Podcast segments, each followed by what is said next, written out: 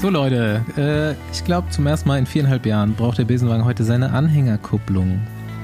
Wir dachten, wir fahren über Holz im Kreis, aber neueste Anweisungen besagen, dass wir den Rückwärtsgang einlegen sollen und den Wohnwagen ankoppeln. Wir sind sehr gespannt, auf welchen Campingplatz es uns führt. Noch Frankreich oder Benelux oder doch schon Mecklenburg? Schauen wir mal. Es begrüßen dich Bastian Marx. Paul Voss. Und Andi Stauf. Und egal wo wir campen, Rafa regelt das Barbecue, die Platzmiete und die Drinks. Dankeschön. Nächste Runde Trainingrunde, gesponsert von Athletic Greens. Selten hat eine Frage unsere Fangemeinde so entzweit wie weiße Reifen oder nicht. Wird von sie es wirklich tun? Vorfreude und Angst steigen gleichermaßen. Glücklicherweise ist ein anderes farbliches Thema zu 100% klar. Grüner Smoothie. Andi, Paul und meine Wenigkeit tun und lieben es und du bist immer herzlich willkommen im Team Greens. Weiß jemand noch nicht, wovon ich rede? AG1 von Athletic Greens. Ist ein grüner Smoothie und wenn du Bock hast, deine erste Mahlzeit des Tages. Du mischst das Pulver aus tausenden gesunden und leckeren Pflanzen morgens mit Wasser an und bekommst einen Drink, der satt macht, fast kein Zucker enthält, dafür aber alles, was du an Vitaminen und Mineralstoffen über den Tag brauchen wirst. Wo du im Sommer zum Beispiel noch ausgeschwitzte Salze auffüllst, zahlst du im kommenden Winter etwas mehr ins Konto vom Immunsystem ein. Das Ganze hilft auch einfach eine Routine zu schaffen. Du weißt selbst, wie schwer das ist. Wenn du eine Regelmäßigkeit gefunden hast, stärkt AG1 deine Abwehr gegen Stress aller Art, stärkt geistige Fitness, Immunsystem, Darmgesundheit und Muskelerholung. Und AG1 ist eben genau dein Tool, um so eine Routine zu etablieren. Nicht immer dran denken zu müssen, dich umfassender zu ernähren, sondern einfach morgens wie gewohnt deinen Drink zu exen. Und wenn du Lust bekommen hast, lass dir doch bequem dein monatliches Paket zur Haustür liefern. Für Besenwagen-Hörerinnen und Hörer gibt's auf athleticgreens.com slash Besenwagen kostenlos einen Jahresvorrat an Vitamin D3 Öl und fünf Travel Packs zu deinem AG1 Abo dazu. Nochmal athleticgreens.com slash Besenwagen. For the win!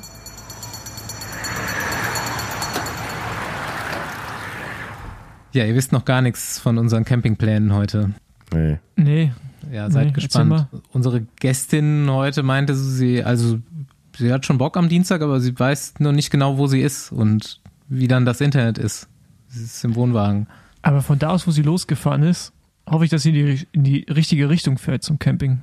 Ja, ich kann es nicht sagen. Werden wir rausfinden. Es war auf jeden Fall ganz gutes Timing, die zu terminieren. Immer aktuell am Ball, der Besenwagen. Ja, und das Gute ist, normalerweise gewinnen ja die, äh, die Gäste nach dem Auftreten hier meistens ein Radrennen. Jetzt in dem Fall davor schon abgeliefert.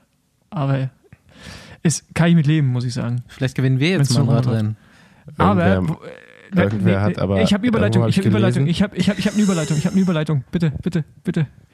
Wisst ihr, wer wisst ihr, wer nicht den Preis des bestaussehenden Rades gewinnt?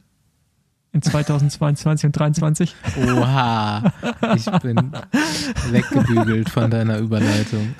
Ja, nee, ich hatte sie mir gerade auch geiler vorgestellt im Kopf. Aber ist die war- ist ein gutes Einstiegsthema auf jeden Fall. Der König der scheiße aussehenden Räder, das Giant Propel, die Vorgängerversion von dem jetzt, hat einen würdigen Nachfolger gefunden. Trommelwirbel.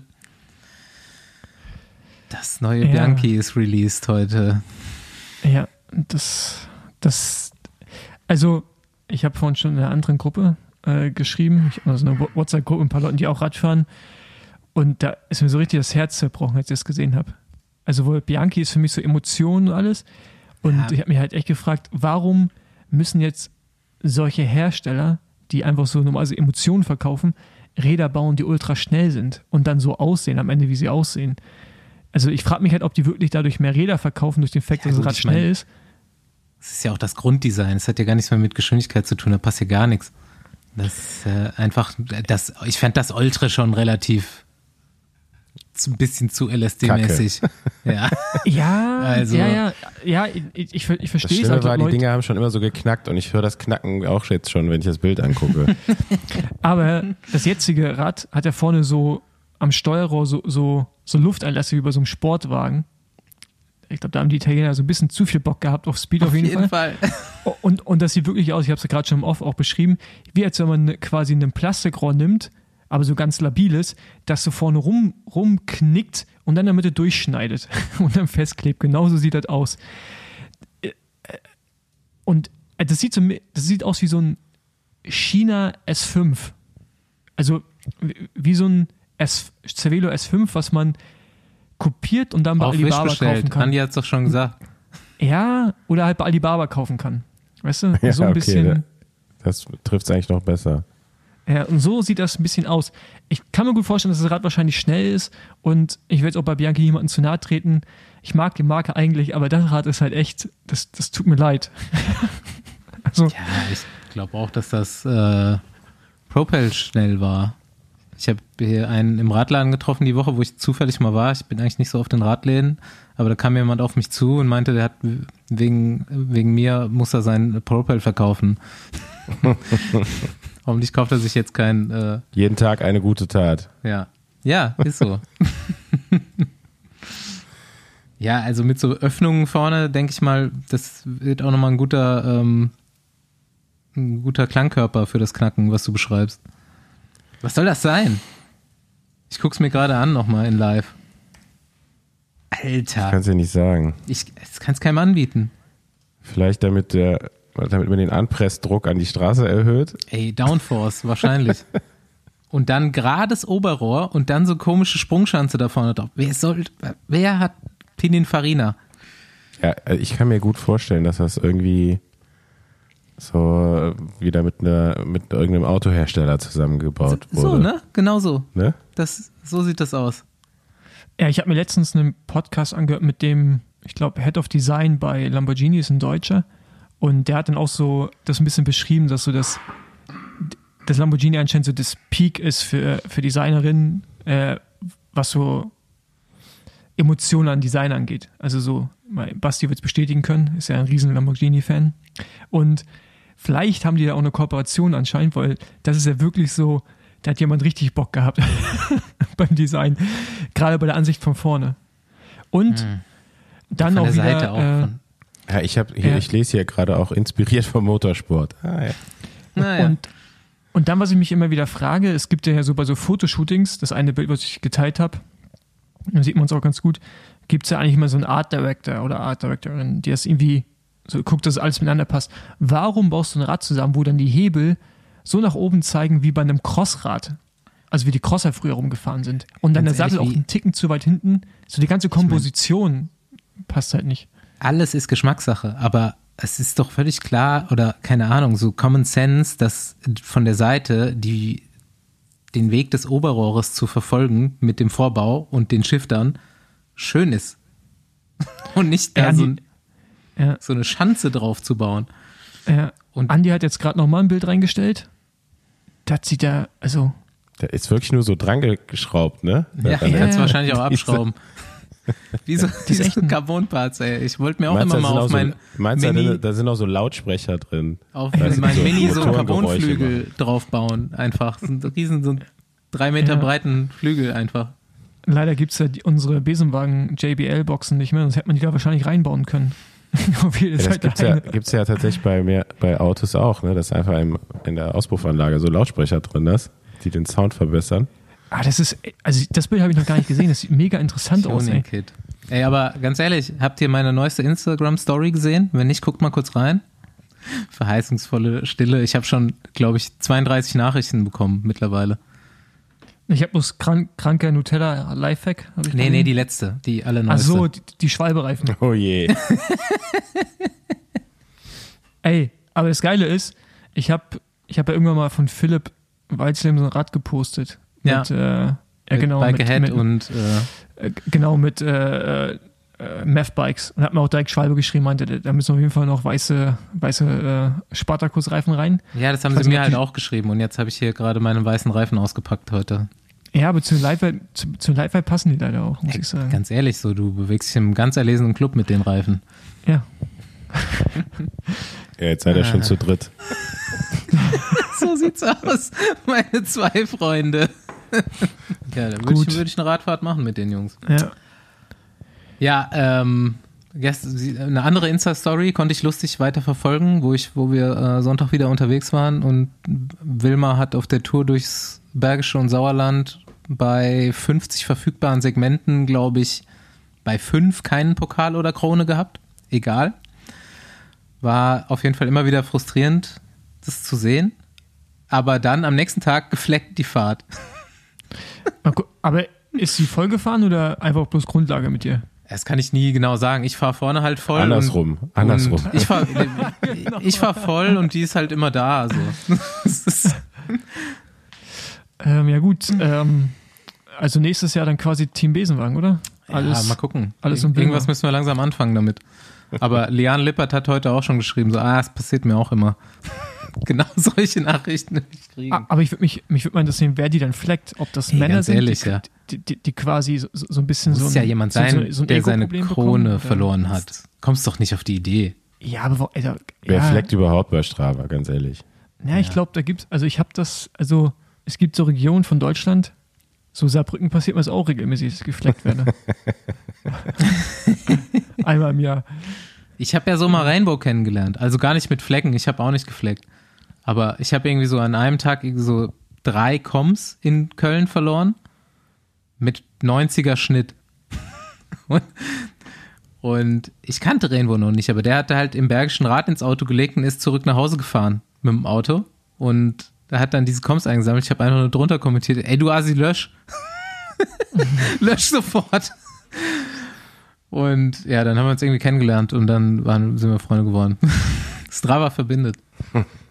Ja, und ich habe vorhin ähm, Remco ist im Garrett Thomas Podcast zu hören, das habe ich mir mal angehört vorhin. Und die haben nochmal relativ lange, ich will jetzt gar nichts über den Inhalt eigentlich erzählen, die haben nochmal relativ lange über seinen Sturz da bei der Lombardei-Rundfahrt gesprochen und wie er sich davon erholt hat und so weiter. Und dann ist mir nochmal eingefallen, wollte ich eigentlich auch erzählen, ich bin zufällig, ohne das zu wissen, auch diese Abfahrt runtergefahren, als wir dann da zuschauen waren. Und ich wusste sofort, was das ist, als ich da reingefahren bin. Die ist nämlich, kennt ihr die? Ist schon extrem fies. Lombardei Ich- ist leider das einzige Monument, was mir noch fehlt in meiner. Okay, es kann ja noch werden.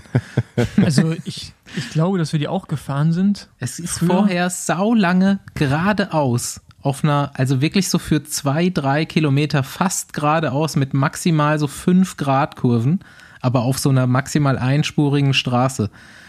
Dann kommt eine 70, 75 Grad Kurve, die man noch relativ voll fahren kann und 15 Meter danach kommt dieses Ding, was über 90 Grad ist und dahinter ist der Abgrund.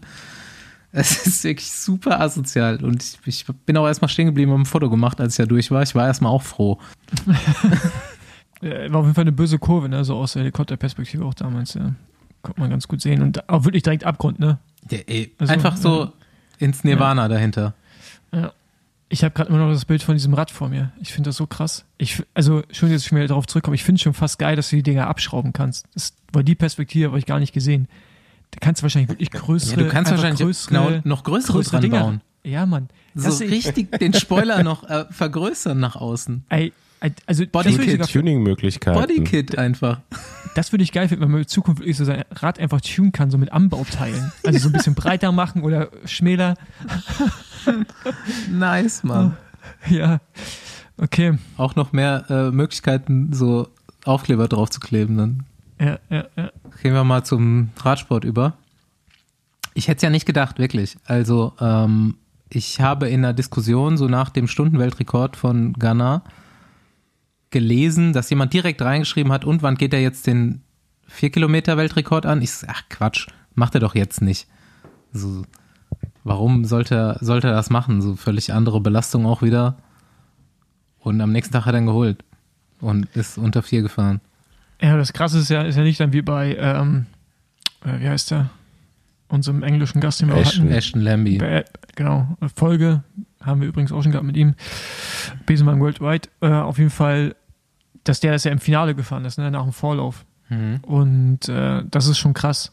Äh, und ich habe mir auch da mal so die, was interessant war bei dem Lauf ist, dass sein Konkurrent, auch Italiener, der Milan, der ist ja anderthalb Sekunden oder fast anderthalb Sekunden schneller gefahren auf dem ersten Kilometer als er. Mhm. Also der ist eine Pace eingegangen, die, ich weiß nicht, was der vorhatte. Mhm. Ist auf jeden Fall interessant, weil das ist so schnell. Einholen. Ja, genau. ja, ja, aber dann ist das Rennen ja vorbei. Die, das hatte ich auch im Kopf, aber, also das ist auf jeden Fall sehr, sehr schnell angegangen. Aber der fährt dann halt, der, der fährt 1,07 ersten Kilometer und dann 58 Sekunden und dann 57 Sekunden Kilometer 3 und 4. Ey, das ist so krass.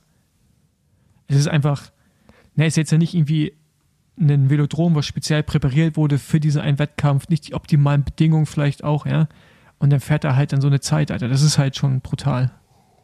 Und der hat jetzt Weltrekord, vier Kilometer, eine Stunde und äh, Mann- Mannschaftsverfolgung. Mannschaftsverfolgung auch. Ja, das Ähm, Wahnsinn, ey. kriegt man irgendwo raus oder habt ihr irgendwo gelesen, was der da für Wattzahlen fährt? Also A auf die vier Minuten, B auf die Stunde? Also, Mm, Stunde habe ich irgendwo was gelesen. Allerdings kann ich das jetzt hier nicht verifizieren. Also Es ist wahrscheinlich glaube, auch gar nicht so, zwischen 450 und 460. ja, ist wahrscheinlich gar nicht so krass im Verhältnis zu seinem, aber ist halt dann die Posse und alles, ne, das ganze Equipment. Und ich glaube, der kann auch noch schneller fahren irgendwann. Also, ich weiß nicht, ob da jetzt schon alles rausgeholt wurde. Und Technologie wird, geht ja noch mal ein Stück weiter. Ja, ist krass. Ich finde Also, viel, kr- ich find viel krasser, dass Dan Bingham, der Ingenieur im Hintergrund, also der bei, der quasi der Aero-Technician ist bei äh, Ineos Grenadiers, Weltmeister in der Mannschaftsverfolgung geworden ist und zuvor der Weltrekordhalter war. also ich, vor, ich habe nochmal äh, geguckt, der ja. heißt Dan Bigham.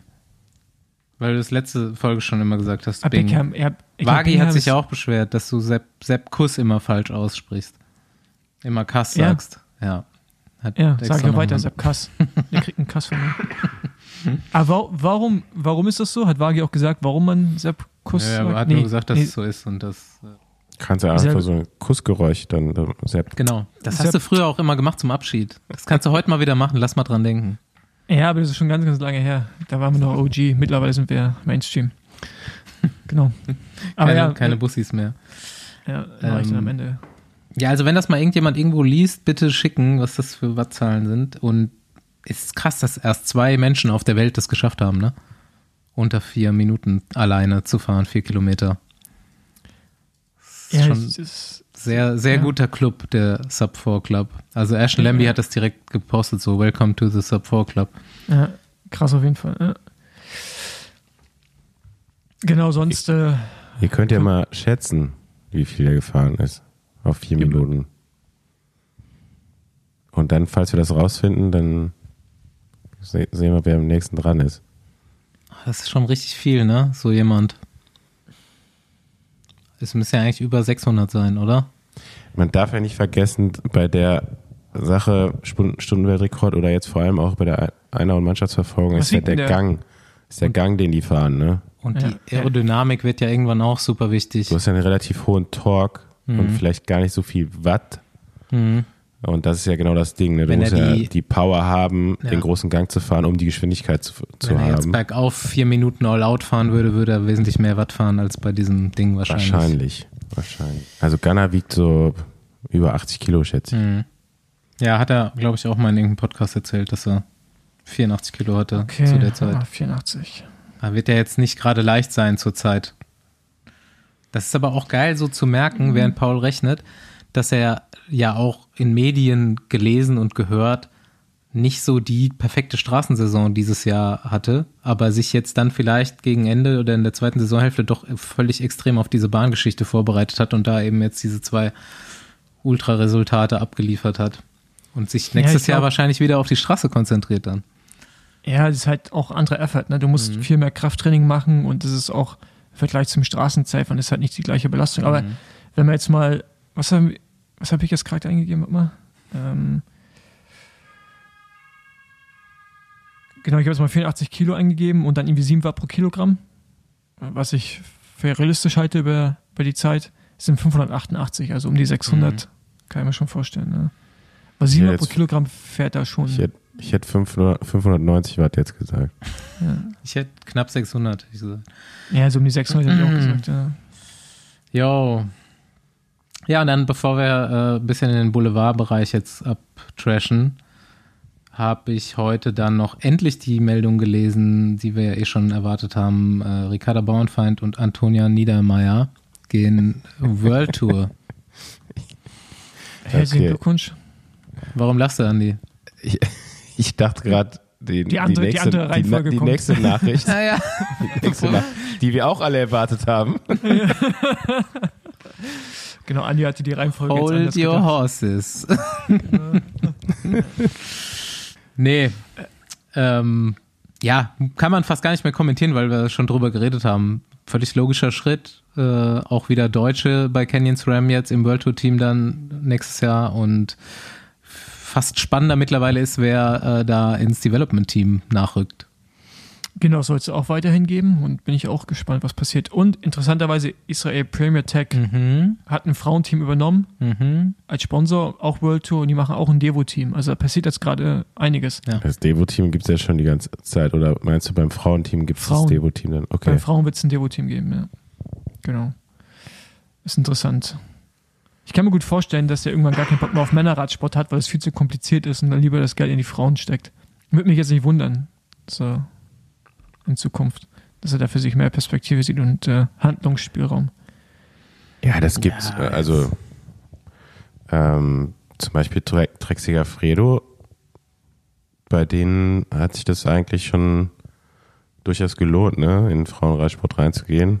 Ähm, Gerade am Anfang haben die zum Beispiel mehr oder sind die erfolgreicher gefahren mit der Frauenmannschaft ähm, als die Männermannschaft und das hat das Ganze auch ein bisschen, also als Organisation insgesamt so ein bisschen ausgeglichen. Ne? Also es war jetzt nicht so, dass der Sponsor dann unzufrieden war, weil die Männer nicht performt haben oder andersrum genauso. Ne? Ähm, ich finde das schon gut. Äh, es am Anfang habe ich jetzt so ein bisschen, ja, dachte ich mir so, oh, jetzt machen alle, machen alle Männer- und ein Frauenteam, ne? So, warum machen nicht jeder so das jeder was eigenes? Aber letztendlich ist ja eigentlich nur macht es ja nur Sinn, ne? Du hast also eine Organisation, die Infrastruktur mit Servicekurs etc. ist vorhanden. Ähm, ja, warum machst du nicht einfach mehrere Teams, also Mhm. Nachwuchsbereich und Äh, äh, beide Was mich- Geschlechter? was mich da interessieren würde, ist, wie dann auch marketingmäßig, also wie sich das irgendwie in den Zahlen widerspiegelt. Ich kann, bei Trek ist natürlich jetzt auch ein relativ großes Männerteam, aber wie das so eine Wahrnehmung von Firmen, weißt du, ich meine, du, Firmen machen sowas ja, um eine positive Wahrnehmung zu machen, deswegen macht Shell bei UK Cycling so. Äh, oder Esso bei, bei belgischen Verband und so. Ähm, wie das jetzt in dem Fall auch bei Track, so wie dann die Wahrnehmung außerhalb unserer Blase dann auch ist und vor allem wie auch andere Medienoutlets außerhalb von Radsport das irgendwie aufnehmen, wäre mal interessant zu sehen, ähm, ob das für, ja, für Teams vielleicht sogar attraktiver ist, im Frauenradsport Radsport zu investieren auf der höchsten Ebene mit Topstars. Ich glaube, wenn du jetzt nur Leute holst, die jetzt auch niemand kennt, dann wird das auch schwieriger. Aber jetzt zum Beispiel bei Movistar, das würde mich schon mal interessieren, weil die holen jetzt ja schon ein paar gute und irgendwie auch mit Annemiek, mit so die erfolgreichsten in den letzten Jahren, wie da so die Wahrnehmung war vom Unternehmen, gerade auch in Spanien oder in Südamerika auch. Wäre schon mal interessant. Ja, man will halt auf jeden Fall diesen Wachstumsmarkt auch äh, nicht verpassen. Und ich denke halt auch, dass jetzt mal ganz abgesehen von der finanziellen und äh, Reichweitengeschichte auch jeder Bock auf das Thema hat im Moment, weil es einfach super positives Thema und auch ja guter Sport ist, den man da hochzieht. Definitiv, ja. Ja, ähm, Es ist ja auch wieder Überleitung Mhm. von Frauenradsport jetzt zu dem Thema. jetzt zum Leider, Ja. Ich habe schon gesagt, abtrashen. Also erstmal Disclaimer, wir wollen hier den Grund äh, dieses äh, auftretenden Themas definitiv nicht äh, kleinreden. Ähm, häusliche Gewalt oder wie auch immer. Ja, es passiert, was passieren muss und sollte. Und worauf ich eigentlich mit der Überleitung hinaus wollte, ist, dass es halt einfach noch so ein paar Dinosaurier gibt auf der Welt. Und einen davon, einen ziemlich großen Dinosaurier, beleuchten wir immer mal wieder in Italien. Und als ich das gelesen habe und mir so Chippos, wir haben letztens noch gelacht, als er diese komischen Flirt-Posts da auf seinem Instagram-Profil gemacht hat, hat er ja auch noch mehrere nachher nachgelegt. Ähm, ich habe letztens abends auf ZDF Mediathek oder so die Spice Girls Doku geguckt. Und ey, Chippo war da auch schon dabei, oder? nee, ohne Scheiß, zieht euch das mal rein. So 90er Jahre. Alter, wie die, wie die Welt drauf war.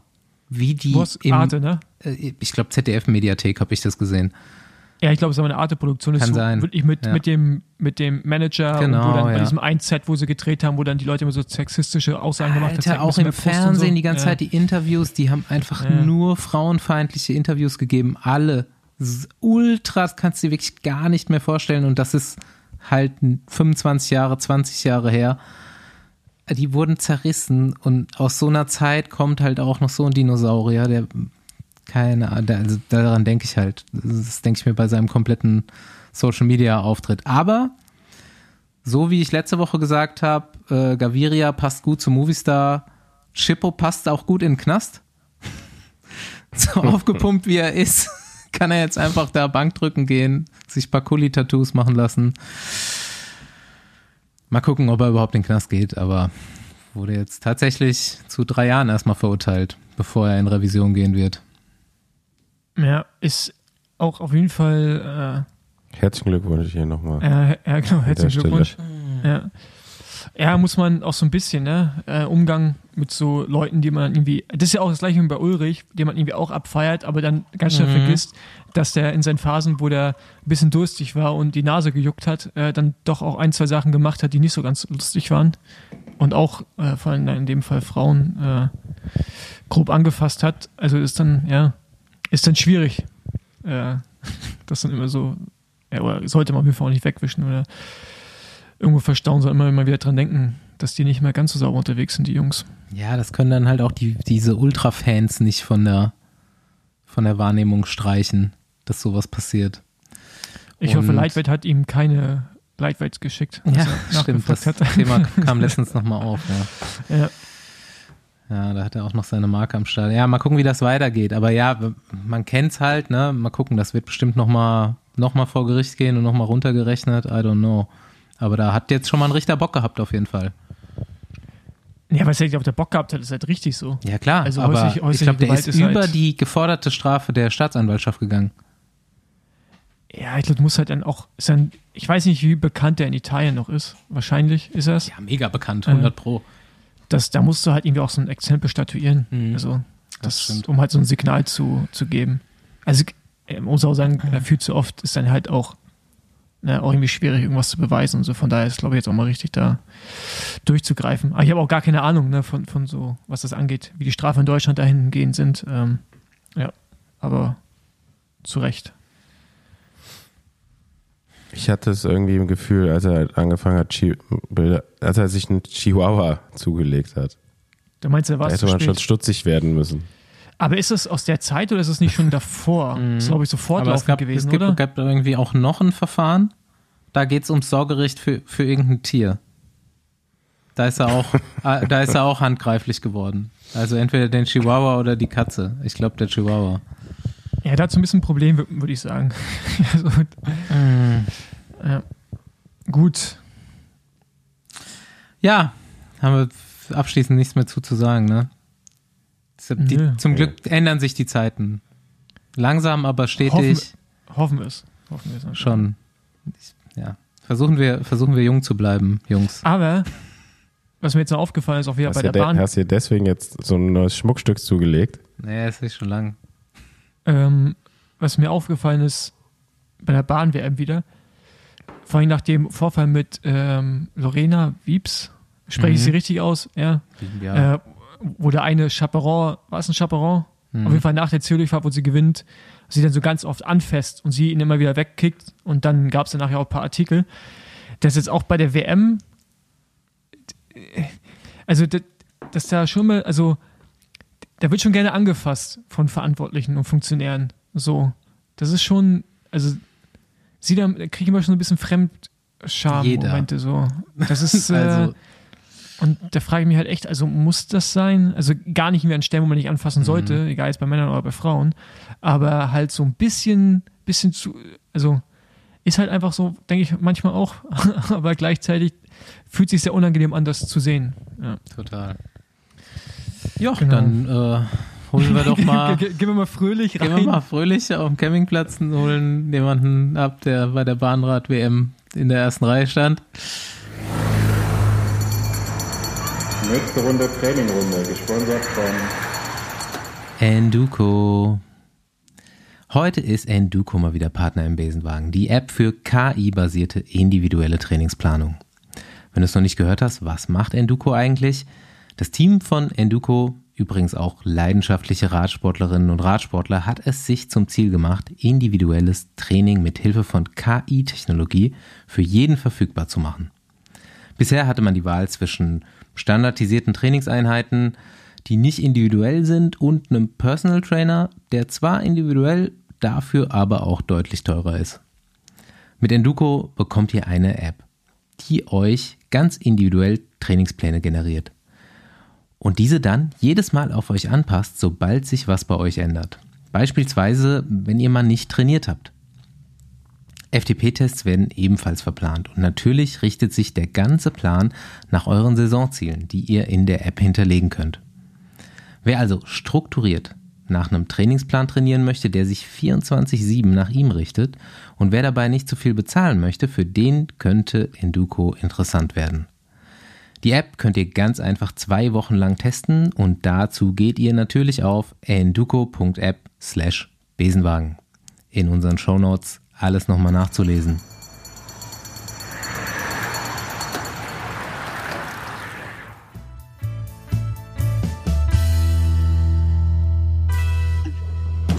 Links. Danach biegen Sie rechts ab. Also sie fährt, sie fährt noch Auto auf jeden Fall. Ja, ich bin auch. Hört ihr mich? Ja, Wir Ah, hören dich, ja. Du fährst aber nicht gerade noch das Auto, oder? Nee, nee. Aber wo geht's denn hin? Also, Ja, also äh, wir fahren gerade, ich hatte ja jetzt die Weltmeisterschaft ähm, und da fahren wir jetzt gerade von Paris nach Cottbus und mit dem Wohnmobil und jetzt sind wir hier gerade in Mainz. Und wir ah, wollen aber eigentlich heute noch in Cottbus ankommen, also es wird auf jeden Fall sportlich, weil wir fahren glaube ich noch so sechseinhalb Stunden oder sieben fast. Ähm, ja, ich habe es jetzt falsch erklärt in unserer Einleitung heute, weil ich gesagt habe, wir ähm, benutzen heute zum ersten Mal die Anhängerkupplung und kuppeln irgendeinen Wohnwagen an. Aber ja, Sophie Friedrich ähm, tatsächlich im besseren Bo äh, Besenwagen unterwegs als der eigentliche Besenwagen heute. Äh, eine der lustigsten Situationen, wie wir jetzt hier je aufgenommen haben. Ich erkläre das kurz vorher, bevor ich Hallo sage. Du bist auf dem Weg von der Bahnrad-Weltmeisterschaft in Paris nach Hause, nach Cottbus und mit deinen Eltern im Wohnmobil unterwegs, gerade in Mainz. Die holen sich jetzt gerade eine Pizza und du hast dich in den Park gesetzt. Und wir gucken mal, ob jemand zum Autogramme holen vorbeikommt, während du mit uns aufnimmst. Aber danke, dass du heute da bist. Herzlich willkommen. Ja, vielen Dank für eure Einladung. Hallo. Erstmal frisch gebackene Doppelweltmeisterin im Park in Mainz interviewen. Sau geil. Ja, ich kann es auch noch gar nicht so richtig glauben, was da in Paris passiert ist. Ähm, ja, aber wenn man dann so über die Autobahn fährt, so mit 95 km/h, kann man ja höchstens fahren, ähm, hat man viel Zeit zum Nachdenken. Man braucht auf jeden Fall wesentlich länger als mit einem normalen Auto. Deswegen ähm, ja, wird mir das jetzt immer deutlicher, was da so abgelaufen ist. Und es ist echt ein tolles Gefühl. aber Ja, herzlichen Glückwunsch nochmal. ja, genau, herzlichen Glückwunsch. Ah, du warst doch schon, du bist doch schon Weltmeisterin vorher gewesen, oder? Ja, ich habe meinen Titel verteidigt tatsächlich, also Genau. im Teamsprint und im Kairin, ähm, was mir mega viel bedeutet hat. Und ja, es ist aber trotzdem immer wieder schön, Weltmeister zu werden. Und vor allem hat man ja auch so einen gewissen Druck und auch selber Erwartungen an einem. Und wenn man die dann wieder erfüllt, beziehungsweise ja, einfach wieder den Titel holt, das ist dann natürlich nochmal was ganz anderes, als wenn man den Titel verliert. Und das ist echt schön. Und da fällt viel Druck von einem ab. Ja, aber ist dann Kairin quasi so die Königsdisziplin äh, unter den Sprinterinnen? Ist oder? auf jeden Fall die geilste Disziplin, finde ich, auf der Bahn. Ja, findest du? Ja. Also Sie ist auf jeden Fall echt gefährlich. Ähm, also die gefährlichste Disziplin auf jeden Fall. Ähm, man sagt eigentlich so, dass Sprint die Königsdisziplin ist. Ich weiß auch gar nicht, warum das mal so genannt wurde, aber ähm, es wird einfach so unter den Sprintern gesagt. Aber natürlich ist Skyring genauso eine olympische Disziplin wie auch der Sprint. Und ja, es ist auf jeden Fall gefährlich, aber ich finde es einfach nur richtig geil, weil ich mag es einfach. Ich mag das, dieses ähm, zwei Runden schnell ballern und einfach Vollgas geben, Kopf runter und ja, das, was ich im Training trainiert habe, diese Schmerzen und dieses Aushalten, dass man das da einfach so im Kairin auch dann auf die Bahn bringen kann, das ist schon cool. Erklär mal kurz für jemanden, der keine Ahnung hat, was Kairin ja. ist, äh, was du da machst. Also ähm, die Disziplin geht über sechs Runden ähm, man stellt sich an den Start. Es sind sechs Fahrer, die gegeneinander fahren. Vorher wird ausgelost, welche Position man hat. Man stellt sich an die Ziellinie. Position 1 steht ganz unten. Bis Position 6 reiht man sich dann nebeneinander auf.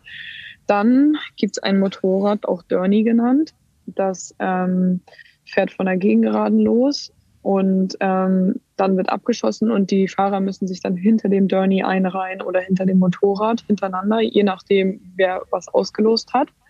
Und dann fährt man drei Runden hinter dem Motorrad. Nach den drei Runden geht das Motorrad raus. Dann ist man auf eine gewisse Grundgeschwindigkeit, so ich denke mal so zwischen 45, 50 kmh. Und wenn das Motorrad dann draußen ist, dann geht's noch um drei Runden, die man gegeneinander fährt. Und in den drei Runden entscheidet sich dann, wer halt gewonnen hat. Ja, und der, der zuerst ins Ziel hat, hat dann gewonnen. Genau, also dann fährt man halt drei Runden gegeneinander ein Rennen. Also die Startreihenfolge, wie die ausgelost wird, muss auch hinter Motorrad eingenommen werden. Genau. Okay. Also das ist. Da das kannst ist du nicht schon mal deinen ersten Sprint fahren und äh, nee, irgendwie. Uh -uh. Ja. Was, nee, also, was ist deine Lieblingsposition und warum? Mm, also eins ist es auf jeden Fall nicht, weil das Motorrad geht raus, man ist halt sofort im Gegen, also man hat sofort Wind, man hat keinen Windschatten und ähm, das ist halt nicht so die super Position, weil meistens kommen dann schon Gegner von hinten und greifen an und setzen sich dann nach vorne und dann kann es halt sein, dass man eingebaut ist. Eingebaut bedeutet, dass vor einer vor einem ein, einer ist und neben einer e, neben einem einer ist und dadurch ist man dann eingebaut und kommt schwer raus und kann schwer agieren oder wegfahren. Ja, aber es ist auch sehr, sehr schwer zu erklären, jetzt einfach so, ohne das ja, irgendwie bildlich einzuzeigen. Die aber meisten Hörer ja. hier raffen es auch. okay, naja, ja. gut. Ähm, auf jeden Fall, ja, Position 1 ist nicht so meine Lieblingsposition, ich denke, von keinem Fahrer, aber die anderen Positionen sind auf jeden Fall cool. Ab zwei ist alles gut. Was würdest du sagen, ist denn, wo ist mehr Taktik gefragt, im, im Sprint oder im Kairin? Mm, auf jeden Fall im Sprint. Also Kairin ist auch taktisch total anspruchsvoll, das ist gar keine Frage, aber im Sprint darf man sich einfach gar keinen Fehler erlauben, also wirklich gar keinen, weil mhm. sobald der Gegner gleich schnell ist, ähm, hat man null Chance, wenn man einen Fehler macht. Also das ist wirklich, da kommt es auf so viel an. Ähm, wie man den Schwung ausnutzt von der Bahn, hoch, runterfahren. Die Geschwindigkeit muss man richtig einschätzen, ähm, die richtigen Abstände finden. Ja, das ist einfach so viel, was da aufeinander trifft, was einfach stimmen muss, um zu gewinnen. Und jetzt auch gerade hier bei der Weltmeisterschaft in Paris ähm, habe ich ja Silber geholt im Sprint. Gegen Mathilde Gros habe ich ja dort verloren gegen die Franzosin. Und die ist in der Quali, glaube ich, vier Hundertstel langsamer gefahren wie ich, also eigentlich gar nichts. Das ist nicht mal ein Augenblinzeln. Ähm, und ja, ich habe halt einen Fehler gemacht und bin, habe das Loch zu groß genommen und dadurch bin ich halt nicht mehr vorbeigefahren im Finale. Ähm, ja, und dieser Fehler wurde mir halt nicht verziehen und dadurch wurde ich Zweiter. Mhm. Also da will ich halt nur mal kurz mit sagen, was das ausmacht, die Taktik dort, auch im Sprint, wenn man vor allem gleich starke Gegner hat, ja. Ja.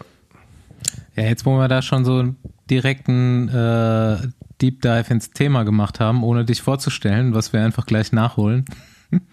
ähm, ja, Frage frag ich noch die, äh, frage ich noch so die klassischen Fanfragen zu sowas. Man, ich meine, wir kommen vom Straßenradsport, du kennst es. Äh, wir wollen natürlich wissen, wie viel Watt man da tritt, was du maximal an der Kette hast, was du über so eine Runde trittst. In so, ich meine, so ein Sprint, der kann im Ende bis zu zwei Runden lang voll sein, oder? Ja, also ähm, bei der Europameisterschaft in München war das richtig witzig. Da war die Bahn nur 200 Meter lang, die normale Länge von einer Bahn ist 250. Und dadurch war das so, dass der Sprint halt viel kürzer war. Mhm. Und äh, da sind wir gleich an der Ziellinie eigentlich voll losgefahren. Also manchen Sprintläufen. Mhm. Das war sehr unangenehm. Aber ja, natürlich kann es auch sein, dass der Sprint schon ab zwei Runden voll losgeht. Es kommt halt immer darauf an, wie der Gegner agiert und wie er reagiert. Manche bauen den Sprint sehr schnell auf, manche gehen es eher entspannter an in der ersten Runde. Ist eigentlich auch ganz lustig, so die Leute, die sich nicht so mit dem Sprint auskennen, die sagen dann immer so, ah ja, die Sprinter, die sind die, die immer übelst lange Pause haben und richtig kurz Radfahren, oder? Also die sitzen eigentlich nur rum. Die sind eigentlich mehr beschäftigt mit rumzusitzen als mit dem Radfahren. Also es ist halt einfach komplette Gegenteil vom Straßenradsport. Es ist auf jeden Fall richtig cool. Aber da haben wir auch eigentlich schon eine gute Überleitung zu dem, irgendwie, wie alt du bist, wo du herkommst. Weil Mhm. eigentlich da, wo du herkommst, eigentlich eher bekannt ist für Straßenradsport, der Ort. Ja, richtig. Ja, also aus meinem Ort nee, das so. Genau. Basti, Ja. Überleitung? Ja, nee, das musst du machen. Du bist der Einheimische, so du bist der ortskundige Fremdführer jetzt. Ja, Mhm. okay. Also, ge genau, also wir sind ja beide quasi Mecklenburger und Mecklenburgerin. Und Dasso ist ja weltbekannt geworden durch Jens Vogt. Ah, Ja, Ich weiß nicht, ob Genau. der aus Dasso kommt oder ob der nur im Verein war.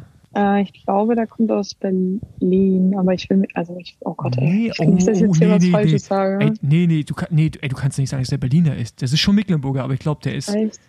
Ja, du jetzt mal googeln hier. Aber irgendwie, also irgendwie kam, also zusammenhängt irgendwas mit Berlin. Also er wohnt jetzt auf jeden Fall in Berlin, das weiß Ja, ich. ja, ja. Nee, Krevesmühlen. Bez ey, das ist sogar Bezirk Rostock sogar. Er kommt auf jeden Fall aus meinem Ort und hat da gewohnt mit seinen Eltern. Ähm, ja, und hat da auch den Radsport begonnen mit Ingo Eichbeck zusammen, der auch mein allererster Trainer war mhm. im Radsport. Der mich eigentlich zum Radsport, oder nicht eigentlich, der hat mich zum Radsport gebracht. Ähm, ja. Genau, der hat Potenzial in mir gesehen. aber auch direkt schon Bahnpotenzial. Hast du mal irgendeinen Ausflug auf der Straße unternommen? Ähm, ich muss ehrlich sagen, total wenig. Ich glaube, ich bin zwei Rennen auf der Straße gefahren und dann bin ich eigentlich schon relativ früh in den Sprint gegangen, weil er hat zu mir, also er hat mich auf dem Polterabend kennengelernt oder gesehen und dann hat er gesagt, hey Lea, du siehst ja schon ganz sportlich aus, weil ich hatte da mit den Jungs Fußball gespielt und dann hat er mich halt mal gefragt, ob ich ein Probetraining machen möchte im Radsport und dann ähm, sind wir nach Rostock auf die Bahn gefahren und da hat er halt schon gesehen, dass ich eher so die Sprintermaus bin. Und dann ähm, hat er gesagt, nach so zwei, drei Jahren, wo ich dann auch sämtliche Crossrennen gemacht habe, die ich nicht geliebt habe, weil man durfte da irgendwie kein Rad fahren, sondern man musste laufen. Da habe ich so gedacht, hä, was ist das denn für ein Scheiß? Ich habe mich, ich wollte Rad fahren und in der U13 oder U11 durfte man nur laufen im Wald. Und ich dachte, hä, was ist das denn? Aber naja, gut. Ähm, und dann hat er halt irgendwann gesagt, ja, wenn ich das professionell weitermachen will, dann muss ich halt nach Schwerin gehen. Und dann bin ich 2012, habe ich Probewoche gemacht in Schwerin an der Sportschule. Und 2013 bin ich dann im März nach Schwerin gegangen an die Sportschule. Das war auch für meine Mama echt äh, schwierig und schwer, weil ich Einzelkind bin und sie dann ihr Kind mit 13 Jahren an die Sportschule gegeben hat. Aber ja, es war letztendlich die beste Entscheidung, die ich hätte machen können, weil in Schwerin wird halt nur Kurzzeit gefördert. Und dadurch kam ich dann eigentlich auch richtig zum Sprint. Also ich bin noch in der U15 in Köln die Omnium-Rennen gefahren. Auch mit Ricarda Bauernfein übrigens. Mhm. Ich hatte den nämlich auch letztens im ähm. Podcast ich gesehen. Und äh, mit der habe ich auch eine richtig lustige Geschichte. Aber also zu dem Zeitpunkt dort, weil ähm, ich bin da Omnium gefahren, genau, und dann hatte ich irgendwie einen Ellbogen in die Rippen bekommen und habe keine Luft mehr bekommen und habe das Rennen abgebrochen. Und mein Papa war aber mit und dachte die ganze Zeit, Ricarda war das, die mir den Ellbogen in die Rippen gegeben hat. Aber es war gar nicht Ricarda und dann ist mein Papa halt wutentbrannt wieder hingegangen und hat sie voll geschimpft, dass sie das halt war, aber sie war es nicht und es hat mir bis heute so leid getan. Also mittlerweile hat sich mir auch mein Vater entschuldigt und die sind jetzt auch gut wieder miteinander, aber er hat mich gerade daran erinnert. Ja, und dann, also eigentlich zwei, U, der, im ersten Jahr U17 bin ich dann schon zum Kurzzeit gewechselt eigentlich, ja. Aber Also- Schwerin ist ja auch mittlerweile echt, also zumindest es gab mal so einen Zeitraum, da auch so, als du da warst, wo re relativ viele gute Sprinter in irgendwie aus Schwerin kamen Mhm. oder aus Mecklenburg. Das war Ja. schon äh, krass. Die sind halt zum Teil nach Cottbus gegangen oder nach Frankfurt. Dann, ich glaube Mhm. eher nach Cottbus. Ähm, Aber war, war krass, ey. So, früher war ja, Ja. Radsport, Straße, Mecklenburg und dann auf einmal Sprint. Ja. Nee, Ja, Schwerin war schon stimmt. immer eine Sprinterhochburg, oder? Ja, aber ja, klar, du hast Stefan Nimke gehabt und so früher, aber das war jetzt dann nicht, ich fand das schon ziemlich prägnant. So vor fünf, sechs Jahren kamen da schon auf einmal sehr, sehr viele her. Ja, also ähm, Stefan Imke, wie gesagt, kommt daher ja auf jeden Fall. Der war auch ein ganz also Wahnsinnsathlet. Mag den auch richtig gerne. Ähm, ja, Tobias Wächter war auch dort. Der war auch ein super Sprinter. Ja, schon ein paar Talente auf jeden Fall. Mhm. Aber jetzt sind wir eigentlich alle in Cottbus. also die meisten sind jetzt zumindest in Cottbus. Ja, es war halt ein bisschen schade, dass in Schwerin ähm, wird die ganze Zeit schon erzählt, dass eine Bahn eigentlich gebaut werden soll, aber es ist leider nichts passiert. Lass mal kurz drüber reden, wie du hier jetzt eigentlich gelandet bist. Also klar äh, laden wir gerne Weltmeisterinnen und sowas ein und es ist äh, super Gast zu haben, aber das ist ja nochmal irgendwie über Paulina Klimser zustande gekommen, die uns irgendwie letztens mal gesteckt hat, dass äh, Lea Sophie Friedrich Besenwagen-Fan ist und wir die doch mal einladen sollten. Hat jetzt natürlich Ja. aktuell super gepasst, aber ich, ich kann ja sowas immer noch nicht glauben, irgendwie, wenn so äh, erfolgreiche, berühmte Radsportlerinnen dann regelmäßig diesen Podcast hören oder Besenwagen-Fans sind und so denke ich so, ah, aber scheint ja so zu sein. Erzähl, was, warum hörst du Besenwagen? So viel Bahn-Content Ja, haben wir gar nicht. Ja, eigentlich auch egal. Ich finde euch einfach mega authentisch und äh, ehrlich und ich höre euch gerne zu. Ähm, ich habe auch immer viele Autofahrten oder Reisen, wo ich dann gerne Podcast höre und da höre ich euch auf jeden Fall immer sehr, sehr gerne an. Und als ihr mir geschrieben habt, dass ihr mich einladen wollt, ich habe, hab, glaube ich, zwei Minuten danach die Nachricht gelesen, habe es direkt äh, Paulina geschickt, also einen Screenshot gemacht, Paulina geschickt und ihr geschrieben, oh danke, weil ich wusste sofort, dass es durch sie entstanden ist. Habe mich halt mega gefreut. Ähm, ja, und ich finde es halt echt cool, dass ihr den Radsport so gut präsentiert. Und also ist jetzt auch egal, ob es jetzt mehr Straßenradsport ist als Bahnradsport, aber ich finde es einfach richtig cool, dass ihr so viel darüber redet und dass es halt nicht nur um Fußball, Handball oder Basketball oder sowas geht, sondern es halt auch um Radsport geht. Und Radsport kann so interessant sein und ja, das präsentiert ihr echt gut. Gut, das nehmen wir direkt mal als Rezession irgendwie auf mit irgendwie so unter Aber dem jetzt auch Podcast Aussage für, zu über Büchern. Ja, genau. Ja. Ja, Auf, auf einen Weltmei- Umschlag kommt das. Ja, Weltmeisterin findet Besenwagen gut. Ich finde Ja. es ja auch mega. Ähm, jetzt über die, weiß ich nicht, bald 200 Folgen haben wir echt. Ich habe letztens mal nachgedacht, eigentlich müssen wir auch in den. Wir haben ja auf der Website irgendwie so eine Gästeliste, aber eigentlich müssen wir die langsam auch mal gliedern, weil wir haben echt mittlerweile viele Offroad-Gäste und richtig gute gehabt und mittlerweile auch so ein paar richtig gute Bahngäste. Das ist auf jeden Fall auch noch ausbaufähig. Und ich finde auch geil so die verschiedenen Einblicke und ich freue mich auch, dass du das gleich noch ein bisschen bereicherst, weil Bahn Kurzzeit und Bahn Ausdauer ja auch nochmal zwei völlig verschiedene Welten sind, glaube ich. Ähm, ich weiß nicht, du kannst das gleich vielleicht nochmal erzählen. Hat man überhaupt was miteinander zu tun? So, du hast jetzt auch deine drei Mann, drei Frauen Sprint-Clique. ja. Da will ich auch gleich nochmal einen Einblick haben, aber erstmal gib mal so einen Überblick über das Universum Kurzzeit im Vergleich zu Ausdauer. Wie viel hast du mit den Ausdauerwelten auf der Bahn zu tun? Du sagst, du äh, hast schon viel mit Lynn zu tun. Wie viel hat man da auch sportlich oder beim Wettkampf miteinander zu tun? Also ich habe mit Lynn, Lynn ist meine beste Freundin und mit Lynn fahre ich auch am Freitag in den Urlaub nach Lissabon. Mhm. Also so viel dazu. Ich habe sehr, sehr viel mit denen zu tun. Ähm, ich habe auch mit Lisa Brennauer, Lisa Klein auch sehr, sehr viel zu tun gehabt, sage ich mal. Also Lisa Klein fährt ja noch, aber Lisa Brennauer habe ich auf jeden Fall sehr viel zu tun noch. Ähm, die ist echt eine tolle, tolle Frau und ähm, ja, Chapeau an ihre Karriere und was sie da geleistet hat, ist einfach nur Wahnsinn. Ähm, das wollte ich nochmal ganz kurz erwähnen. Aber ich habe auf jeden Fall viel mit denen zu tun. Ich mag die super gerne und ich fahre auch ab und zu mal mit Lynn oder auch Paulina ähm, Grundlagentraining, Mhm. aber mittlerweile nicht mehr so gerne, weil ja, Lynn ist mittlerweile eine richtig Straßenprofi geworden und dann ist vielleicht eventuell ein bisschen zu schnell für mich.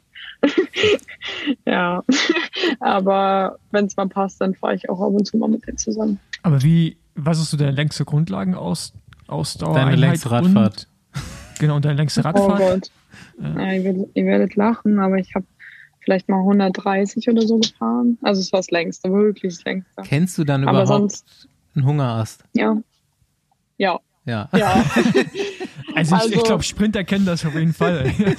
ja, und ich, und ich kann euch auch sagen, ähm, ja genau, wir Sprinter kennen das halt, weil es ist halt bei uns so, wir essen eigentlich die ganze Zeit nur, weil wir auch viel mehr Muskelmasse haben als ein Ausdauersportler und dadurch denkt unser Körper so nach einer Stunde, okay, wir müssen jetzt was essen oder der Körper muss jetzt was essen und nach einer Stunde habe ich einfach schon so einen riesen Hunger, was ja bei Ausdauersportlern erst, weiß ich nicht, nach drei Stunden oder wann kommt oder wenn überhaupt, ich habe keine Ahnung. Aber bei uns ist das halt schon extrem. Der Stoffwechsel, der ist schon ganz, ganz anders als ähm, Ausdauerathleten. Ganz viele Leute werden sich jetzt denken, das kenne ich. Ja, Ja, witzig. Ähm, ich meine, das, das spaltet sich dann, du hast es schon erzählt, relativ früh auf, ähm, Ja. dass du in die Kurzzeit gehst und ab da ist das Training ja völlig unterschiedlich und du verbringst einfach viel, viel mehr Zeit im Kraftraum. ja, Ähm. also ich kann euch das auch mal ganz kurz erklären, wie das bei uns im Sprintbereich ist, weil ich habe ja mit Lynn zu tun. Ich weiß ja, wie sie trainiert und ich weiß ja, wie ich trainiere. Und ähm, als sie jetzt zum Beispiel zwei Wochen bei mir zum Besuch war, sie ist halt immer drei bis fünf Stunden Rad gefahren und hat so viel auf dem Rad verbracht. Und ich ähm, hatte eine Bahneinheit oder bin höchstens mal eineinhalb Stunden Rad gefahren auf der Straße, aber das war's halt auch. Mehr fahre ich halt einfach nicht in der Woche Rad. Und ich glaube, da sieht man halt schon den Unterschied. Also ich fahre, wenn du entweder auf der Bahn und da fahre ich dann zweieinhalb Stunden, mache ich da meine Bahneinheit und da fahre ich dann 30 Sekunden Vollgas und dann mache ich wieder 25 Minuten Pause. Und ähm, im Kraftraum sieht das halt ähnlich aus. Da wird dann Kniebeuge gemacht, Beinpresse, Hüftheben, ähm, was auch immer. Und dann stemmt man da seine Gewichte, macht viel, wenig Wiederholung, aber so viel Gewicht wie möglich und ähm, ist dann nach zwei Stunden aus dem Kraftraum wieder raus. Und ja, also ich habe halt schon extrem viel mit Krafttraining auch zu tun, weil wir ja auch ähm, sehr, sehr große Gänge fahren. Und die müssen wir auch irgendwie rumkriegen, weil wir haben ja auf dem Bahnhof keine Gangschaltung. Und deswegen müssen wir den großen Gang so schnell wie möglich rumkriegen. Und dafür brauchen wir halt viel Kraft.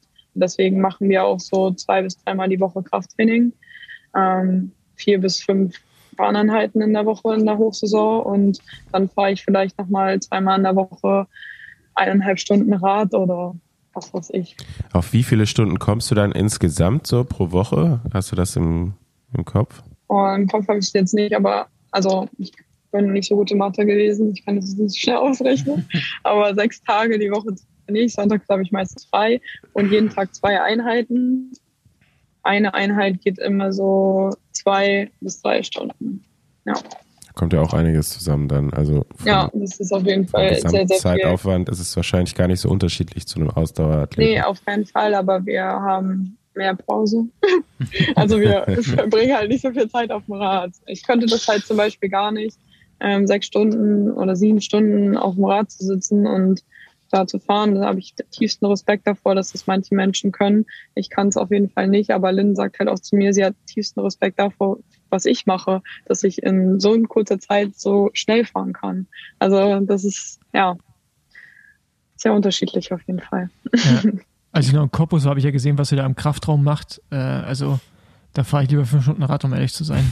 Also das ist halt, weil, na, ich weiß nicht, man muss jetzt mal, also ihr geht ja, ja rein wie, wie Kraftsportler, ne? Ihr müsst euch ja die Knie zum Teil abbinden, irgendwie dann auch im Bauch oder was rummachen und so. Das ist ja, das ist ja einfach krass. Also das ist, Ja. äh, also ja, das finde ich, finde ich brutal. Also Ja, ich glaube, das ist auch wirklich, wie du schon sagst, so typabhängig. Also jeder mag, also manche mögen es halt lieber einfach Ausdauersport, manche lieber Krafttraining und sich richtig auszupo- auszupowern. Aber ja, manchmal frage ich mich auch, warum ich das eigentlich mache. Also vor allem, wenn ich dann manchmal vom Rad steige, mein Laktat bis sonst wo ist, ich gar nicht mehr gehen kann, gerade so vom Rad absteigen kann. In solchen Momenten frage ich mich manchmal dann wirklich im Training, warum ich das eigentlich mache. Aber irgendwie zahlt sich ja dann auch irgendwie immer aus. wie oft übergibst du dich im Training? Ich bin gar nicht so dieser Typ, der sich so oft übergibt, aber wenn ich mich mal übergebe, dann war ich, also dann war das Training schon richtig Anschlag, aber ja, so meistens bei so einem Bahntraining, so einem SB-Training heißt das, also da fährt man halt so zwei Runden ähm, schnell auf der Bahn Und wenn ich da manchmal so, mein Trainer manchmal sagt, ja, Lea, du fährst jetzt fünfmal ähm, und dann mit einem relativ kleinen Gang, dann kann schon mal passieren, dass ich da auch mal kotze, ja. Ja.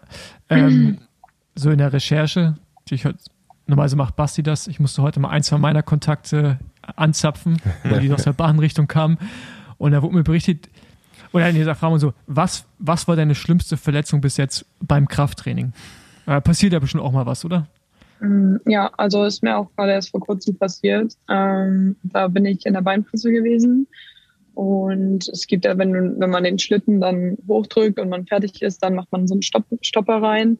Und der Stopper, der ist aber nicht richtig eingerastet. Und dann ist der Schlitten mit 180 Kilo umgestoppt auf mein Knie geknallt, ähm, weil ich mich gerade rausgedreht habe. Und dann ist der Schlitten, also der Beinpresse-Schlitten, ist dann auf mein rechtes Knie geknallt. Das ähm, habe ich erst gedacht, okay, ich habe jetzt kein Bein mehr, weil das so doll wehgetan hat und ich gar nicht mehr wusste, wo vorne und hinten ist. Dann kam zum Glück ganz schnell der Herr Risanov, der Trainer von Emma Hinze, und hat mir meine Beine gehalten und mich versucht zu beruhigen. Und dann sind wir ins Krankenhaus gefahren und dann war zum Glück ah, ich hatte wirklich gar nichts, außer jetzt eine fette Narbe am Knie, aber sonst habe ich wirklich gar nichts gehabt. Also ich hatte richtig, richtig Glück. Und ähm, Boah, ich habe gerade so richtig Phantomschmerzen. Ja, also wenn man das auch hört, das klingt so schlimm. Ähm, ich kam auch gar nicht darauf klar, dass ich einfach so gut davon gekommen bin. Also ja, einfach nur Wahnsinn. Aber ja, das war eigentlich so das Schlimmste, was ich erlebt habe im Kraftraum. Okay, also Nase gebrochen, weil Seilzug gerissen ist, war, Ach war so, nicht so schlimm. ja, äh, ja. äh, stimmt, okay, ihr habt euch anscheinend gut informiert. Ich habe gedacht, ich komme drum rum. ähm, ja, äh, da habe ich mal eine Bauchübung gemacht. Ähm, ich weiß gar nicht, wie man die nennt, aber Überzüge oder so, weiß ich nicht. Ähm, mit einem Kabelzug und da, ja, es, es war in Erfurt und es war ein ziemlich altes Gerät und ich habe mit also so, weiß ich nicht, viel Gewicht, auf jeden Fall Gegengewicht habe ich da Sit-ups gemacht und dann irgendwann ist auf einmal dieser Stecker rausgeknallt und ich hatte kein Gegengewicht mehr und bin halt voll auf dem Betonboden mit meiner Nase eingerastet mit dem Gesicht. ähm, Alter da hatte ich mir richtig krass die Nase gebrochen auf jeden Fall. Der ganze Boden war einfach nur rot. Ähm, ja, es war auf jeden Fall nicht so schön. Ähm, aber ich kann noch atmen. Ich habe sie mir auch bis jetzt noch nicht operieren lassen. Sie ist ein bisschen schiefer als vorher, aber sie sieht echt noch okay aus, denke ich. ähm, ja, aber ich habe über, also ich merke schon, dass ich so ein bisschen schlechte Luft bekomme wie vorher und ähm, da habe ich auch schon überlegt, ob ich dann noch die irgendwann nochmal operieren lasse. Zum Glück Aber alles anaerob. Ja. ja, aber momentan geht's noch. Kann ich, also werde ich ja noch Weltmeister. Momentan wird saugeil. Ja, genau. Wer- Werbung für den Bahnradsport auf jeden Fall Mädels. Geh, Ja. Go for it. Ja, Genau. Krafttraining ist toll. Ja. Aber weil wir gerade noch beim Krafttraining sind, eine Sache mich mal interessieren.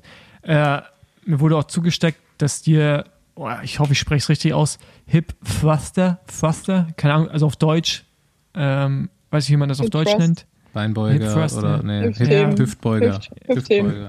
Ja, okay, Hüftheben. Genau, dass Ja. du da anscheinend eine Maschine bist. Ja, Ja. das hat dir ja die Paulina gesagt, oder? Nee, nee. Ich habe auch andere Quellen. Äh, Ach so, okay. Na gut.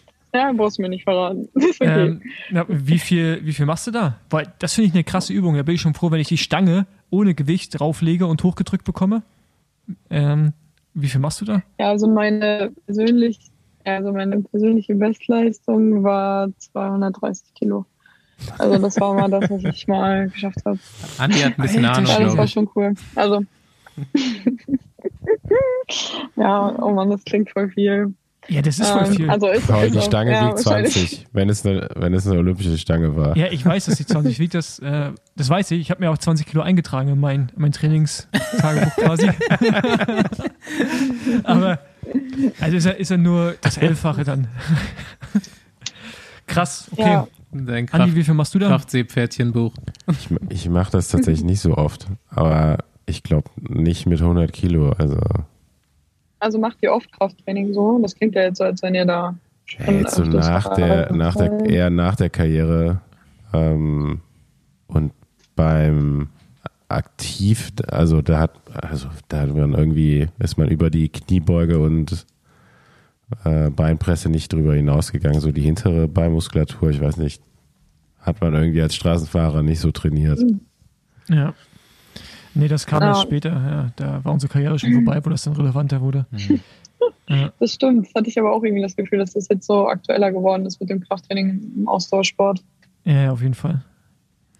Ähm, was ich mir so dachte, auch bei, ja, nicht mal bei der Recherche, sondern einfach beim Nachdenken über die Disziplin und über deine ganzen Erfolge, die du schon abgesahnt hast oder die ihr da auch regelmäßig absahnt. Ihr finanziert ja quasi den ganzen Straßensport. Ihr seid ja die, die Lieblinge, die äh, Flagship-Teams vom BDR, weil der ganze, die ganze Förderung ja über Medaillen geht und ihr ballert die Medaillen die ganze Zeit. Also die Straßen-Nachwuchsjungs auf jeden Fall, die ganzen Nationalmannschaften profitieren von euch. Also danke. Ja, Wahnsinn. ja, ja, also gerne. ja, Wahnsinn, das jetzt auch mal so zu hören, weil ganz ehrlich, es hat mir noch nie so einer so gesagt, wie du es gerade mir gesagt hast. Also, Ähm, selbst, also jetzt mal ganz ehrlich, selbst der BDR nicht, weil das ist ja so äh, offensichtlich. nein, nein. Ich schätze das gerade sehr, dass du mir das so sagst. Ähm, das hat mir nicht mal der BDR so gesagt, aber ich weiß, dass sie mir auf jeden Fall dankbar sind. Das sagen sie mir schon, aber die genauen Gründe sagen sie jetzt nicht. Ähm, aber wir, ja, es ist auch immer, also es ist schon ein enormer Druck steht auch auf uns. Also Mhm. Es ist nicht so, dass es immer so selbstverständlich ist. Das möchte ich auch nochmal dazu sagen, weil für viele ist es einfach selbstverständlich, dass wir wieder Gold holen und immer Gold holen Gold muss geholt werden und Silber ist quasi schon wie verloren. Ähm, so wird das ja manchmal zerredet. Ähm, und ich möchte halt einfach nur sagen, dass mir so viel Druck abgefallen ist, als ich da auch im Kairing gewonnen habe oder auch wieder im Teamsprint, dass wir, als wir da wieder Gold geholt haben, es war einfach nur wow. Und ich ähm, bin mega stolz, das wieder geschafft zu haben. Und auch echt froh, dass wir so ein cooles Team sind, ja. Aber wie, wie findest du die Unterstützung, die ihr genießt? Also ich weiß ja, dass im Cottbus jetzt, ich war ja noch bei LKT, als es angefangen wurde aufzubauen mit Emma, dann bist du dazu gekommen, dann auch Pauline. Ähm, Pauline oder Paulina? Ähm, Paulina, Paulina, Pauline Genau. Grabosch. genau, äh, und Emma Hinze noch. Genau, Ja. und äh, das ist ja jetzt, ihr seid ja mittlerweile wahrscheinlich das beste Sprintteam der Welt, oder? Oder Frauenteam. Ich weiß nicht, ob die anderen auch alle in einem Team so sortiert sind. Bei den Chinesinnen ist es wahrscheinlich auch so, aber ihr habt es ja gerade geschlagen. Von daher seid ihr besser. Ähm, aber genießt ihr eine gute Unterförderung irgendwie äh, in diesem System oder ist es auch immer noch schwierig, auch finanziell gesehen? Ja, das ist ein gutes Thema. Also ähm, ich bin mega dankbar, äh, dankbar an die Sporthilfe auf jeden Fall, dass die uns so gut fördert. Also ohne die würden wir auf jeden Fall nicht da sein, wo wir jetzt sind. Wir bekommen am meisten Geld von denen. Wir bekommen von denen, also jetzt zum Beispiel bei Olympia haben wir von denen die Prämie bekommen und von keinen anderen. Ähm, also da schon mal ein riesen Dankeschön daran. Dann an mein Team Brandenburg, da bekomme ich auch echt eine gute Förderung von denen. Die unterstützen uns auch super und geben uns auch Material, aber ich möchte auch ganz, ganz deutlich sagen, dass es überhaupt nicht vergleichbar ist mit dem Straßenradsport. Also wir sind da nochmal ganz woanders. Klar, wenn man gut ist, dann wird man gut gefördert und ich möchte mich auch gar nicht beschweren. Aber ich weiß halt auch, die Athleten, die jetzt nicht so erfolgreich sind, die bekommen lange nicht so viel wie wir an Sponsoring oder Unterstützung. Zum Beispiel im Straßenradsport, da ist man in dem Team und da bekommt man die Unterstützung und da bekommt man monatlich Gehalt, aber das ist halt bei uns überhaupt nicht so. Also das ist nochmal eine ganz andere Schiene. Ähm, und ich denke, da gibt es immer Luft nach oben, gerade in Sachen Förderung. Ähm, vor allem auch im Nachwuchs, denke ich, kann man da auf jeden Fall nochmal viel verbessern, weil die Plätze werden immer weniger, immer kleiner. Und ähm, ja, da gibt es auf jeden Fall Verbesserungspotenzial. Ähm, aber ich denke, es hat sich auf jeden Fall in den letzten Jahren schon viel getan und man darf ja auch nicht die Inflation vergessen, die ja jetzt gerade auch echt ein schwieriges Thema ist, ähm, die auch noch dazu kommt und die gerade auch dann nicht so förderlich für die Förderung im Sport ist. Ja. Ähm, ich Ja. meine, du bist jetzt ja gerade mal 22 Jahre alt. Hast ja. Ja. äh, genau. Und bist jetzt irgendwie schon mega erfolgreich. Jetzt ist dann Paris ähm, über, nee, in zwei Jahren, genau, in zwei Jahren ist Paris. Olympia wieder auf dem, im gleichen Velodrom und äh, ich meine, siehst du für dich irgendwie eine, eine mega lange Karriere, also ich will jetzt nicht über Karriereende sprechen, das ist zu früh, aber halt äh, denkst du, dass du den Sport auf dem Niveau, dass man das heutzutage noch mega lange machen kann, auch im Sprintbereich? Also über, so wie Roger Kluge, der jetzt irgendwie, glaube, drei Olympische Spiele oder vier schon gemacht hat. Siehst du das Ja, im Sprintbereich auch als Möglichkeit oder? so schwieriger Ja, geworden. Ja, der Typ ist echt der Wahnsinn. Also ich Gott, ey, den mag ich echt gerne. Ähm, ja, also es ist eine gute Frage. Sprint ist auf jeden Fall, ähm, denke ich, nochmal was anderes. Ich glaube, Ausdauersport kann man länger machen, ähm, zumindest als Frau wie ähm, Sprint. Also ist jetzt meine Meinung, meine persönliche Meinung. Es gibt da natürlich auch immer Ausnahmen. Es gibt auch noch eine Sprinterin aus, äh, aus Litauen, die 40 ist und noch fährt. Aber ich ähm, selber möchte den Sport auf jeden Fall bis 2024 machen, vielleicht auch bis 2028, aber man muss auch gesund bleiben und man muss auch nicht kaputt gehen. Also ähm, man hat ja so einen gewissen, ja, wie soll ich sagen, ähm, Ansporn an einen selber oder Erwartung an einem selber. Man möchte natürlich auch erfolgreich bleiben und ich möchte halt nicht so eine Sportlerin sein, die nicht den, Ab den Abzweig so verpasst. Also ich möchte nicht dann ähm, irgendwann dastehen und aufhören, weil ich nicht mehr gut war, sondern ich möchte in so einem Moment aufhören, wo ich einfach überglücklich bin über mich selber und alles erreicht habe und jetzt sagen kann, okay, ich habe es geschafft, ich habe das geschafft, was ich erreichen wollte und das ist auf jeden Fall nochmal eine Medaille bei Olympia. Das möchte ich auf jeden Fall erreichen und eigentlich sogar die goldene. ähm, ich weiß, es ist ein sehr hohes Ziel, aber ich möchte das und wenn ich das nicht schaffen sollte, dann ist es okay, aber das wäre auf jeden Fall ein tolles Ende, ja, für meine sportliche Karriere. Ja, ich finde, das kannst du schon laut sagen. Also brauchst dich jetzt, glaube ich, Ja. nicht schämen dafür, für dieses Ja, ich spreche sowas eigentlich nicht gerne aus. Ziel. Ja, Ähm, aber. Ja, genau. Er ist krass, also die Jetzt hast du wirklich, ausgesprochen. ja, die hast du wirklich perfektioniert, hast wirklich äh, Lisa Brennauer, ne? Also so Olympiasiegerin, Weltmeisterin Ja, und dann äh, in München zu Hause so Tschüss gesagt.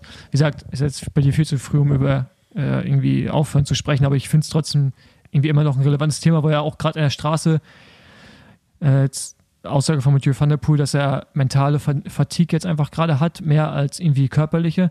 Und ich glaube, das wird in Zukunft Mhm. äh, viel mehr eine Rolle spielen, dass wir so lange Ja. Karrieren gar nicht mehr sehen werden. Gerade, ey, wenn du halt erzählst, ne, was ihr da irgendwie alles machen müsst, äh, so viel Zeit am Kraftraum, äh, ich das glaube, das kannst du halt auch psychisch gar nicht mehr machen bis Mitte 30. Also es ist ja, zumindest nicht auf dem Niveau, wo du unterwegs bist, auch mit dem Druck, ist das ja auch. Ja, Ich wollte das auch schon Ja, angesprochen haben, dass ähm, die mentale Komponente an so einer Höchstleistung, diese nur für ein paar Sekunden diese Kraft zu generieren, ist halt so viel vom Kopf abhängig.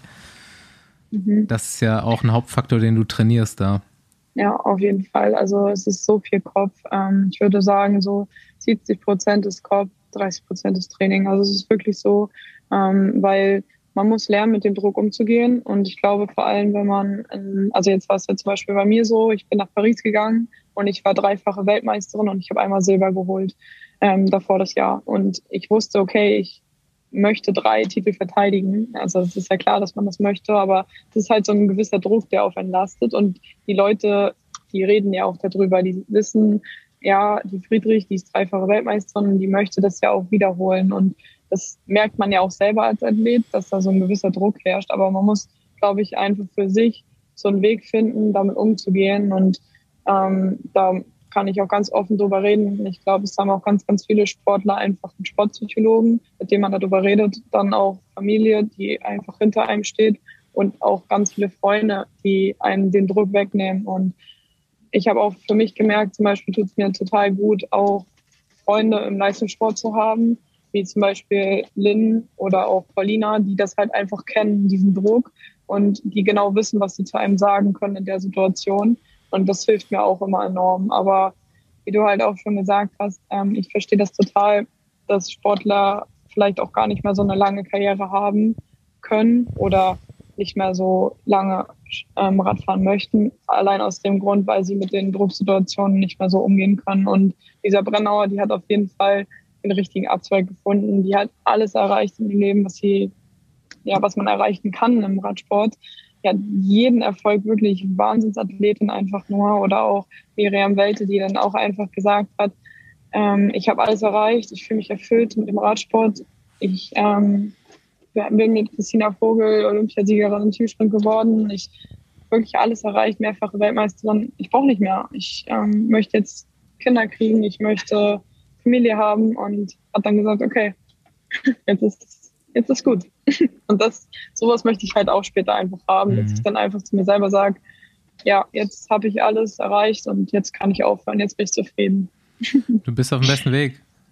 Ja, Ja, hoffentlich.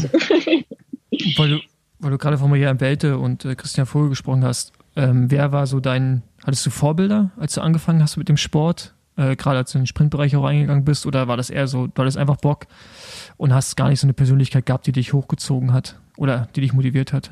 Ja, also so richtige Vorbilder habe ich nicht gehabt, ehrlich gesagt. Aber ich habe immer von einzelnen Personen mir so gute Dinge rausgenommen.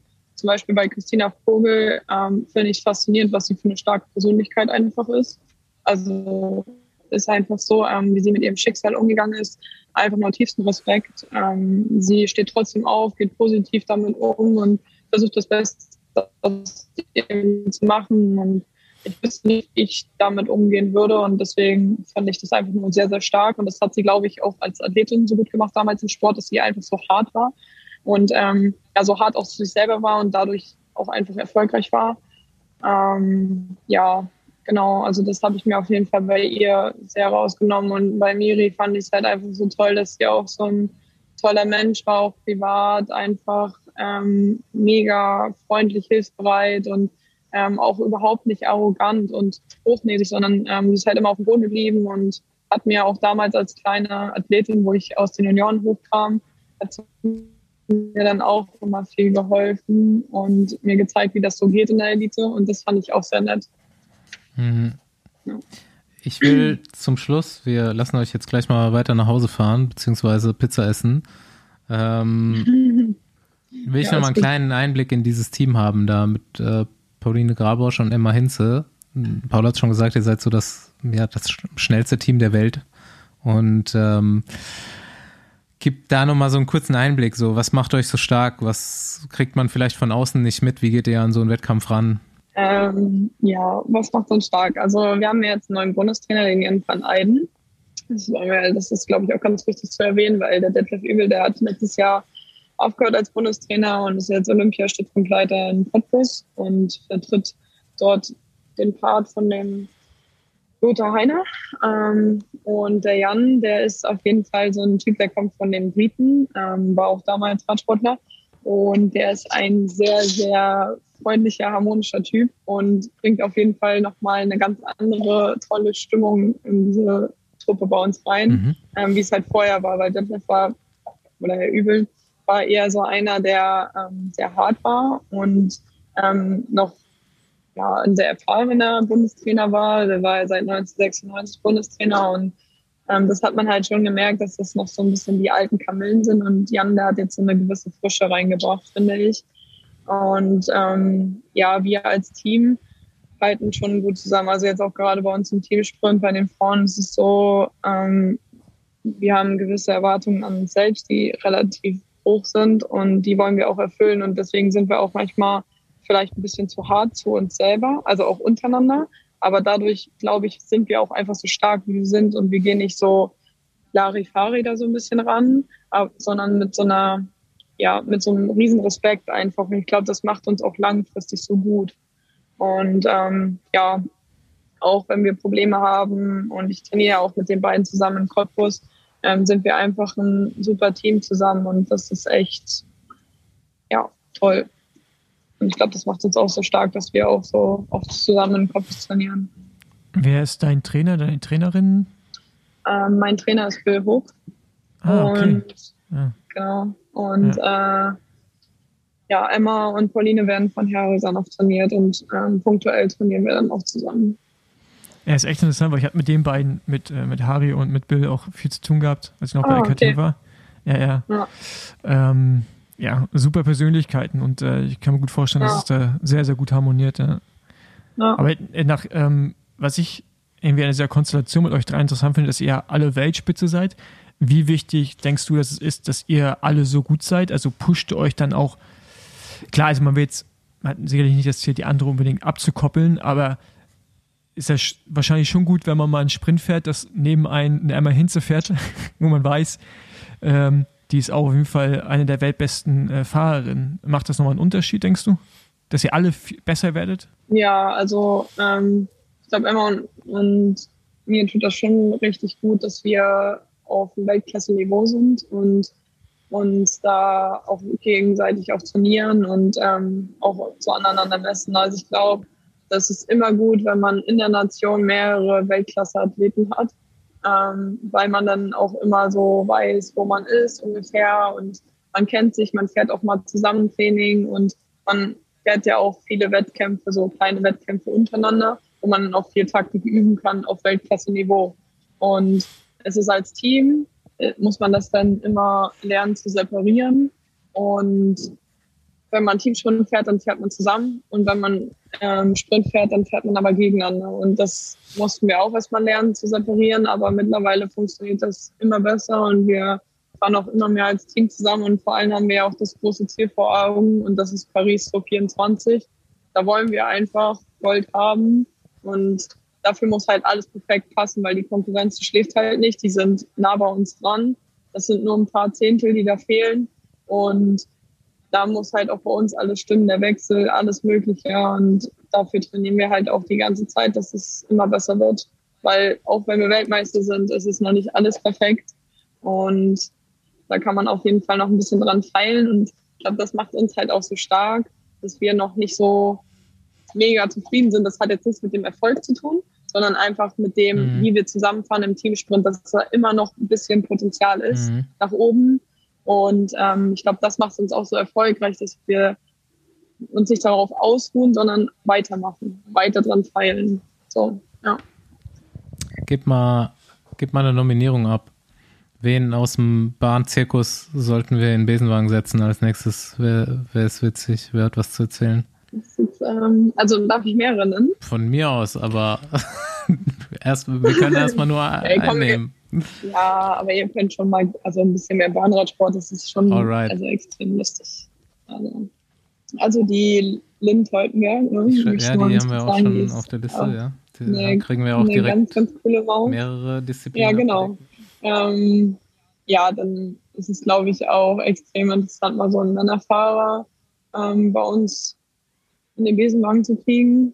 Ähm, ja, der Max Dörmach, der ist auch schon eine richtig lustige Sau. Der sieht doch schon lustig man auch aus, noch fragen. Ja. ja, ja, der macht auch immer, also wir haben jetzt so eine Track Cycling Germany Seite und der macht die auch und der ist da schon echt cool dabei und bringt immer guten Content auf Instagram. Also der ist auch echt lustig. Ähm, den könnte man auf jeden Fall auch fragen, ja. Und ich glaube, Emma Hinze ist auch immer eine mega interessante Athletin. Ähm, die auch vielleicht nochmal eine andere Sicht auf diesen Sport hat wie ich, mhm. ähm, weil wir von der Persönlichkeit schon unterschiedlich sind und ich denke, die bringt auch nochmal eine coole Frische rein. ja. Alright. Dann wollen wir, wollen wir euch nach Hause fahren lassen? Cool. Hat mich gefreut, dass äh, wir so viel geredet haben. War echt ja, cool. Uns auch, war super angenehm. Ja. Super gutes Gespräch, hat mich auch sehr gefreut. Danke. Ähm, Kann ich mich nur anschließen. Ja, und vielleicht sieht man sich oder hört man sich ja nochmal. Ja, ey, wo cool. ich jetzt auch weiß, äh, dass du dich freust, äh, wenn man sich meldet, dann kann man dich auch immer mal kurz ja, nach äh, Insights zu Bahnthemen anhauen, wenn was kommt. Ja, gerne. Gut. Ja, immer wieder gerne, wirklich. Ihr habt jetzt auch erstmal Off-Season nach der WM oder eigentlich ja, nicht? Ne? Genau. Ne? Jetzt geht's doch schon bald weiter im, im Winter mit der ja, Bahn DM also ist doch auch irgendwann jetzt im Dezember, oder nicht? Nee, also DM war doch in Bütgen hier. Nee, das, genau, ich glaube, da, da, meinst du Omnium DM, die ist immer um Weihnachten ja, genau. rum, aber das ist. Ah, da gibt es noch einen Unterschied. Ja. nee, also ich, okay. ich habe ja zwei Wochen Urlaub, mache gar nichts an Radsport, außer Krafttraining, weil als Frau verliert man da immer schnell die Kraft. Ähm, deswegen muss ich Krafttraining Urlaub machen, aber sonst mache ich wirklich gar nichts auf dem Fahrrad und dann nach den zwei Wochen bereite ich mich dann auf die Track Champions League vor. Die ist ja dann ab dem 13. November, glaube ich. Und ja, da bereite ich mich dann drauf vor. Das ist das nächste. Das heißt, du gehst in Portugal dann schön an Muscle Beach und machst da. Ja. Gehst da schön ja, genau. Mal gucken. Je nachdem, wie das Wetter wird. Im, Im Wohnmobil hinten drin liegen auch noch irgendwie 500 Kilo Gewichte rum. Ja, genau, das war das nämlich das, genau. Gut, dann allerbeste Heimfahrt, okay. kommt gut an. Danke dir, danke, dass du da Schönen warst. Abend noch. Und Grüße okay. an Bill und äh, äh, Harry, ne? Ja, gebe ich weiter. Ciao. Ciao. Bis dann. Ciao. Alles klar. Tschüss.